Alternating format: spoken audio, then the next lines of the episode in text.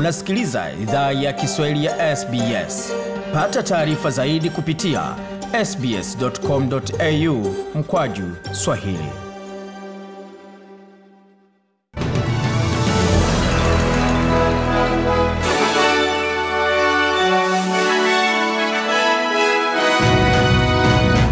Wasikiza idhaa ya Kiswahili ya SBS, hii ikiwa ni taarifa kamili ya habari. Wakaaji wa magharibi Australia wenye umri kati ya miaka 30 na 49 watafuzu kupokea chanjo ya Pfizer wiki hii kuanzia Alhamisi tarehe 10 Juni. Zahanati zinazosimamiwa na serikali ya jimbo hilo, eneo la maonyesho la Claremont Showgrounds likijumuishwa, zitatoa chanjo ya Pfizer siku saba za wiki. Utoaji wa chanjo hiyo utapanuliwa pia kuwajumuisha watu kutoka jamii za Aboriginal na Torres Strait Island wenye umri wa miaka 16 na zaidi.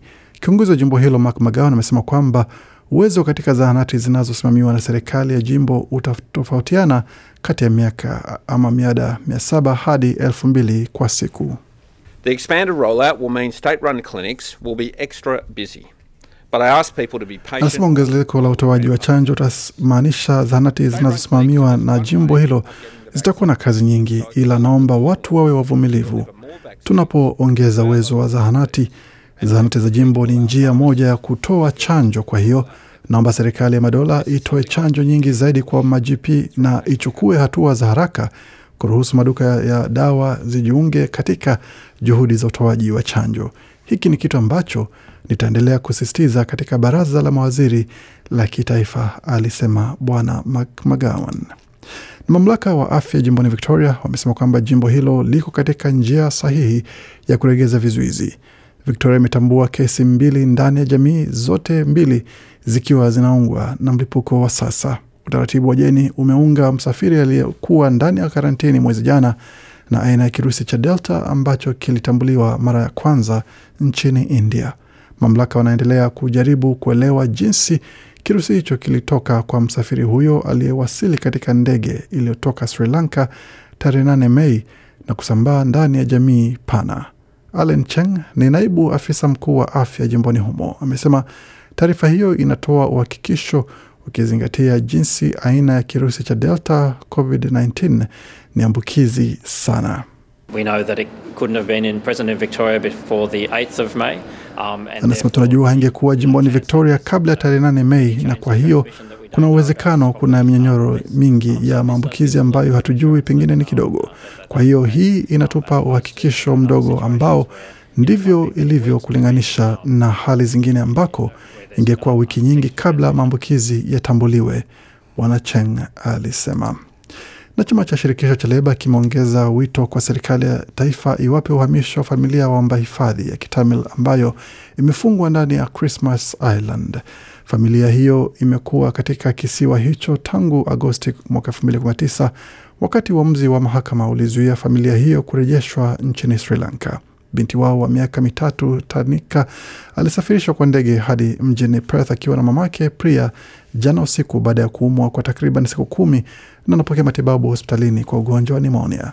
Waziri wa masuala ya ndani Karen Andrews amesema kwamba mageuzi pana ya sera yanazingatiwa na serikali ambayo yanaweza athiri familia hiyo. Kwa upande wake, waziri kivuli wa masuala ya ndani katika chama cha Leba Christina Kinele amesema kwamba mazingira ya familia hiyo yanaaibisha. Nasema hali hii ya huzuni yenye gharama inaweza isha leo, inaweza isha leo kwa waziri wa masuala ya ndani Karen Andrews kuchukua hatua wiki ya, kuto, ya kiutu yenye heshima, uamuzi wa akili ya kawaida na kuruhusu familia hii ije nyumbani Bilioela kwa jamii katika kanda ya Queensland inayowapenda na ambao inataka warejee. Na rais wa Marekani Joe Biden amesema kwamba nchi yake itasimama imara na washirika wake wa Ulaya dhidi ya Urusi kuelekea kwa mkutano wa kwanza wa ana kwa ana na rais Vladimir Putin. Biden atakwenda Ulaya Jumatano na amepanga kuhudhuria mkutano wa nchi saba zenye uchumi mkubwa duniani almaarufu G7 na ushirika wa kijeshi wa NATO na baadaye kukutana na kiongozi wa Urusi mjini Jeneva, Uswizi tarehe 16 mwezi huu. Mkutano huo unafanyika huku mgogoro mkubwa katika uhusiano baina ya nchi hizo mbili ukiendelea kwa miaka mingi na mivutano kuhusu masuala kadhaa ikiwa ni pamoja na Marekani kuishtumu Urusi kwa udukuzi wa kimitandao, uingiliaji wa uchaguzi na ukiukaji wa haki za binadamu. Katika waraka uliochapishwa na gazeti la Washington Post Jumamosi, Biden ameahidi kuunga mkono kile anachokiita ushirikiano wa kidemokrasia wa Washington wakati wa mizozo na vitisho vingi kutoka Moscow na Beijing.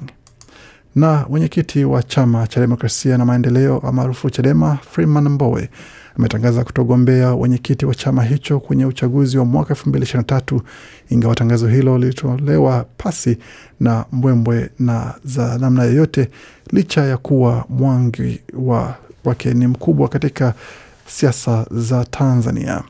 Mbowe pengine kuliko mwanasiasa mwingine yeyote na upinzani nchini Tanzania katika kipindi cha miaka ishirini iliyopita ameshiriki katika kutengeneza aina ya siasa ya upinzani zilizopo nchini kwa sasa. Amekuwa kiongozi wa upinzani nchini chini ya marais wanne tofauti kutoka chama tawala cha CCM na mara zote ametumia fursa na changamoto za wakati husika kukijenga chama chake na kujihami dhidi ya upinzani wake ndani ya chama hicho. Tangazo hilo la Mbowe linamaanisha kwamba katika kipindi cha miaka miwili ijayo, Chadema itahitaji kuwa na mwenyekiti mpya kwa ajili ya kukipitisha katika nyakati zijazo na kumalizia zama za kipekee katika siasa za Tanzania.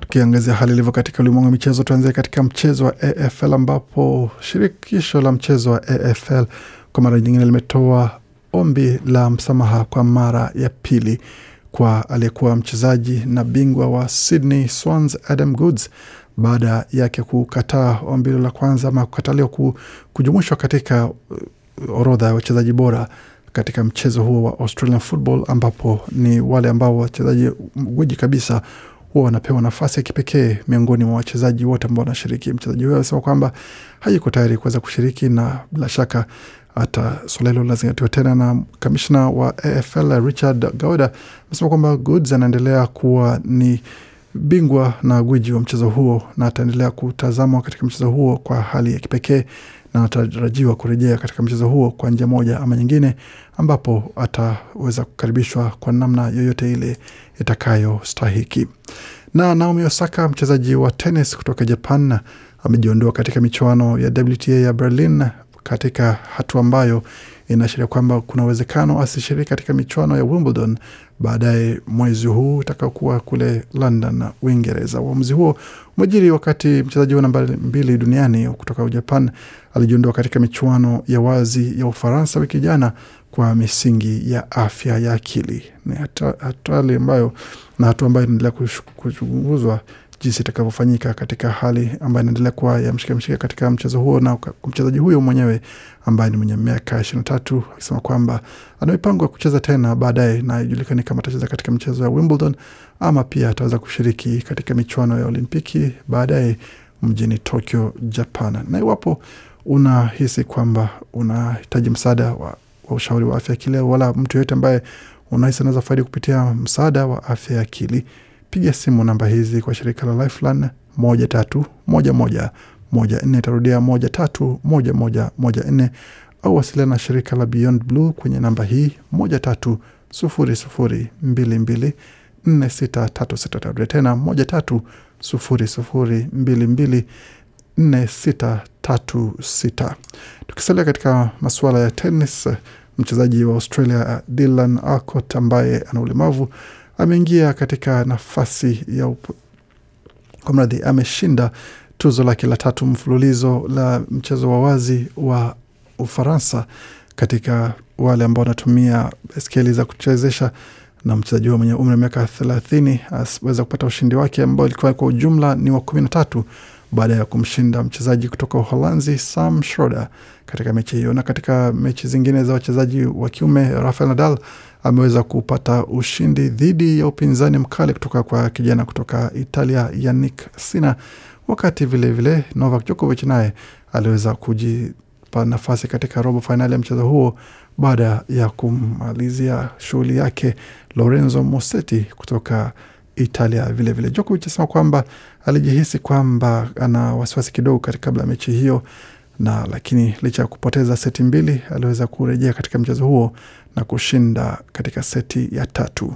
After I lost the second set and went out to, to, to change and came back on the court. I Nasema baada ya kupoteza seti ya tatu niliweza kurejea na kubadilisha sehemu ya, ya mchezo na najihisi tofauti kidogo, najihisi kama mchezaji tofauti, na niko katika hali ambayo ni bora zaidi. Tukicheza kupitia mpira vizuri, niweza kuongeza ama kupunguza makosa ambayo nilikuwa nikifanya na kuanza kucheza vizuri, hali ambayo imenisaidia kucheza vizuri kuliko ilivyokuwa mwanzoni.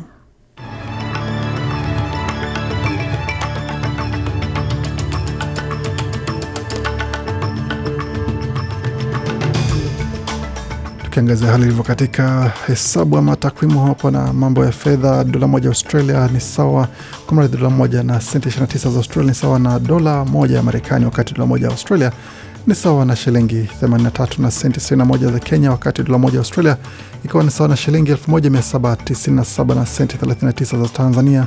Dola moja ya Australia ikiwa ni sawa na shilingi 2739 za Uganda, wakati dola moja ya Australia sawa na faranga 767 za Rwanda.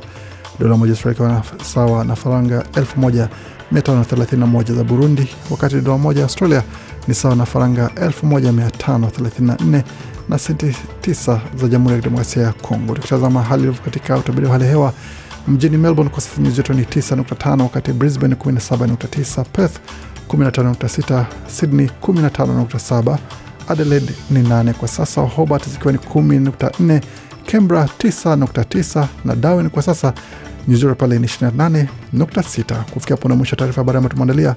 Bakia nasi kwa makala mengine manakujia muda usio mrefu. Waendelea kusikia idhaa Kiswahili ya SBS. Penda, shiriki, toa maoni. Fuatilia idhaa ya Kiswahili ya SBS kwenye Facebook.